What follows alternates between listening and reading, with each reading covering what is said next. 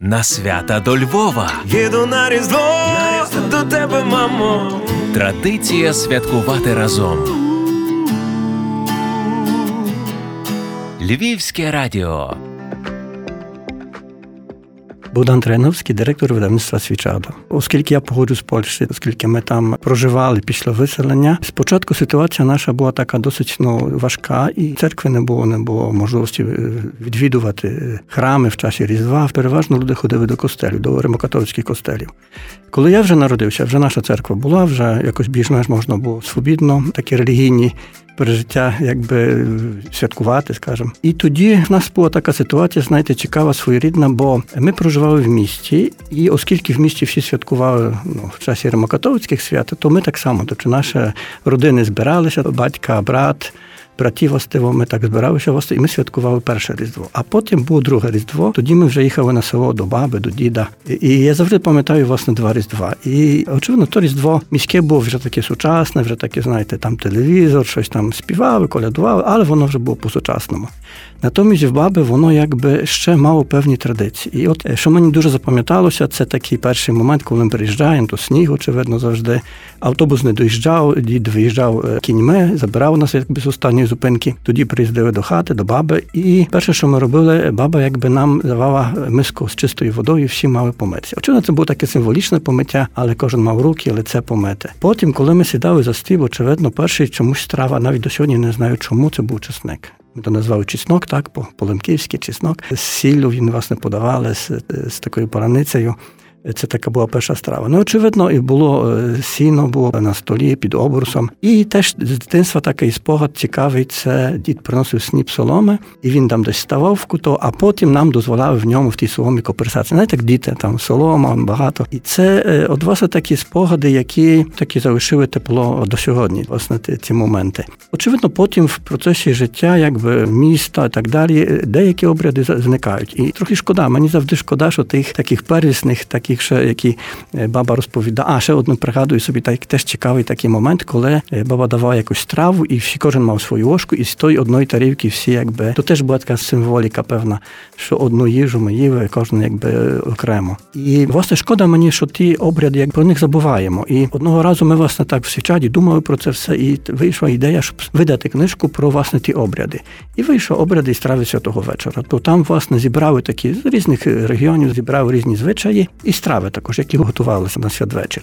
І я всіх заохочую до того, щоб трохи ми до тих звичаїв поверталися, щоб все-таки пам'ятати, що це є певна символіка. Ну, помитися водою. Ну, очевидно, що це означає якесь очищення, так? Правда, що ми би хотіли щось старе, якісь старі гріхи залишити, а стати до столу чистими. То, що з одної тарілки їмо, то, що одна тарілка порожня, то, що сіно там є, то, що сніп соломи. Щось воно все має якесь гарне символічне значення. І я дуже хотів щоб ми не забували про це, бо це ж наша історія, це наше коріння, і це теж такий трамплін у майбутнє. Ви своїм дітям в свою домівку що залишаєте? Що пильнуєте, щоб було кожного року обов'язково? Дивіться, той рік е, коронавірус нам приніс таку особливість, що ми е, якби трохи ізолуємося від себе. Так, ми пішли на ізоляцію. Але треба пам'ятати одну дуже важливу річ: та ізоляція зовнішня, вона насправді для життя людей не є така суттєва. Є набагато гірша ізоляція. Це є коли люди можуть жити поруч в хаті, можуть навіть за столом одним, а між ними є холодні стосунки, якісь такі погані відносини. А можна бути далеко, так можна десь там, о, мої батьки далеко, але можна відносини між нами можуть бути теплі і гарні. Отже, я би хотів, щоб дійсно в нашій родині завжди був оті теплі відносини, навіть коли ми є далеко, навіть коли ми ізольовані, навіть коли ми не можемо один стіл сісти, щоб в нас був той духовний стіл, який нас об'єднує, і можна бути далеко і водночас дуже близько. Я би хотів завжди, щоб мої діти і моя родина, навіть коли є далеко, щоб вона була дуже собі близька. А є рецепт, як робити це близько? Я маю один рецепт. Я маю один рецепт з вами поділюся. Це не жодна таємниця. Якось так в процесі життя відкрив його. Я його називаю принцип трьох О. Так дивно воно звучить, але нехай буде трьох О. Це три О, це є такий принцип, я зараз поясню, без обману, без обвинувачень і без образ. Що це значить? Поясню зараз. Е, обман. Значить, що нам найбільше в житті заважає? Е, коли ми обманюємо себе взаємно, так ми можемо обманювати е, чоловік і дружину, дружина чоловіка, батьки дітей, можемо людей, можемо на роботі. Тобто ми можемо використовувати такий момент, коли не говоримо правду. І коли ми прочистимо ту ситуацію, коли ми почнемо нарешті говорити правду другій людині, це є великий шанс, що щось нове відкриється між нами.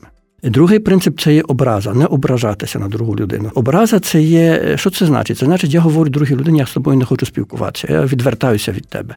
Ми можемо ображатися на Бога, можемо ображатися на своїх близьких, можемо ображатися на інших людей. Тобто ми можемо сказати, ми не хочемо з тобою спілкуватися. А я кажу, що ми можемо з людьми різні речі робити. Ми можемо з Богом сваритися, ми можемо Богу закидати різні речі, але не можемо від нього відвертатися. Так само з своїми близькими. Я кажу подружжі, можете битися, ну бажано подушками, не там на кулаки, може битися, можете сваритися. Але 5 хвилин перейде, і ви маєте далі з собою спілкуватися. Не ображатися, не мовчати, не переставати говорити. Маєте говорити. І цей принцип дуже допомагає в житті. Сваритися можна, ображатися не можна. І обвинувачення. Ну, обвинувачення це є той момент, коли я звинувачую когось в чомусь, так коли якісь негаразди в житті і так далі, і я шукаю вони в другій людині. Отже, треба з тим перервати. Друга людина не є винна за мої ситуації. За мою ситуацію винна не є я. Тобто, якщо ситуація в родині, значить я мушу шукати в собі якось розв'язання, якось виходу. Якщо якісь проблеми з дітьми, я маю шукати в собі, а не в них там десь так. Як є проблеми на роботі, я маю шукати в собі, чому так є. Так очевидно, ми розуміємо, що є ситуації завжди об'єктивні і так далі, але не обвинувачуємо другу людину. Шукаємо разом за нею виходу з ситуації. Шукаємо, як ту проблему розв'язати. Дивимося на її очима на ту проблему, і воно нам теж, е, я думаю, поможе. І ті три принципи, як хтось застосує в житті, я переконаний, що йому дуже життя повністю зміниться. Його життя, його відносини з близьким з людьми. А час свята це найкращий, по-моєму, період, коли починати застосовувати ці мудрі речі. Я думаю, що свято це дуже добрий період. Знаєте чому? Що таке свята? Що таке Різдво? Це є Бог дав свого сина, народжується щось нове, якась нова дійсність. Так? Світ змінився так, для нас. Ми, християни, вважаємо, що світ змінився. З приходом Христа Бог став людиною. Так? Щось нове народилося. Отже, так само в наших відносинах має постійно щось нове народжуватися. І і свята якраз тим моментом, нехай той Христос народжується в часі, в нашій родині, в наших відносинах. Так? А Христос то що? Це, це любов, так? це оце ті, ті нові відносини. І, власне, Різдво може бути такий момент. Знаєте, я зараз собі думаю про таких близьких близьких людей. От там хтось е, на межі розлучення, десь хтось мати пересварена з донькою. Я би хотів тим конкретним людям, а може через них іншим людям, от підказати, знаєте, давайте нехай то погане вмре. Давайте нехай той різдво, той стіл буде місцем, коли я зламаю в собі той негатив, так і спробую народити в собі позитив. Спробую сказати тій дружині, чи тій матері, чи тій дитині своїй, так знаєш, от щось зле, щось сталося погане. Давай ми попрацюємо над тим, щоб ми хочемо, ти хочеш, я хочу, щоб було краще, щоб було інакше, щоб нам було добре.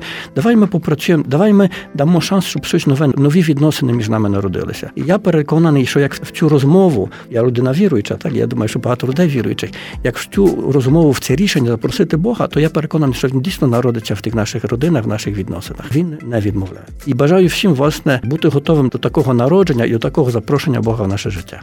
Бажаю також всім нашим читачам, які нас в тому році дуже так допомогли, як би сказати, врятували наше видавництво і, напевно, надалі допомагають нам. Хочу бажати їм, щоб вони теж е, дійсно знаходили того новонародженого Бога в наших книжках, і щоб вони їм дійсно жили в їхньому такому житті, в розвитку, в якихось пошуках. Такого доброго, справжнього, радісного життя. Хто не знає, а завітавши на Лисенка 2 в книгарню Свічадо, переконається, що це не просто побажання, це дійсно так і буде. Варто тільки зайти і спробувати. Е, радо запрошуємо. Свято у кожній домівці. Львівське різдвяне радіо.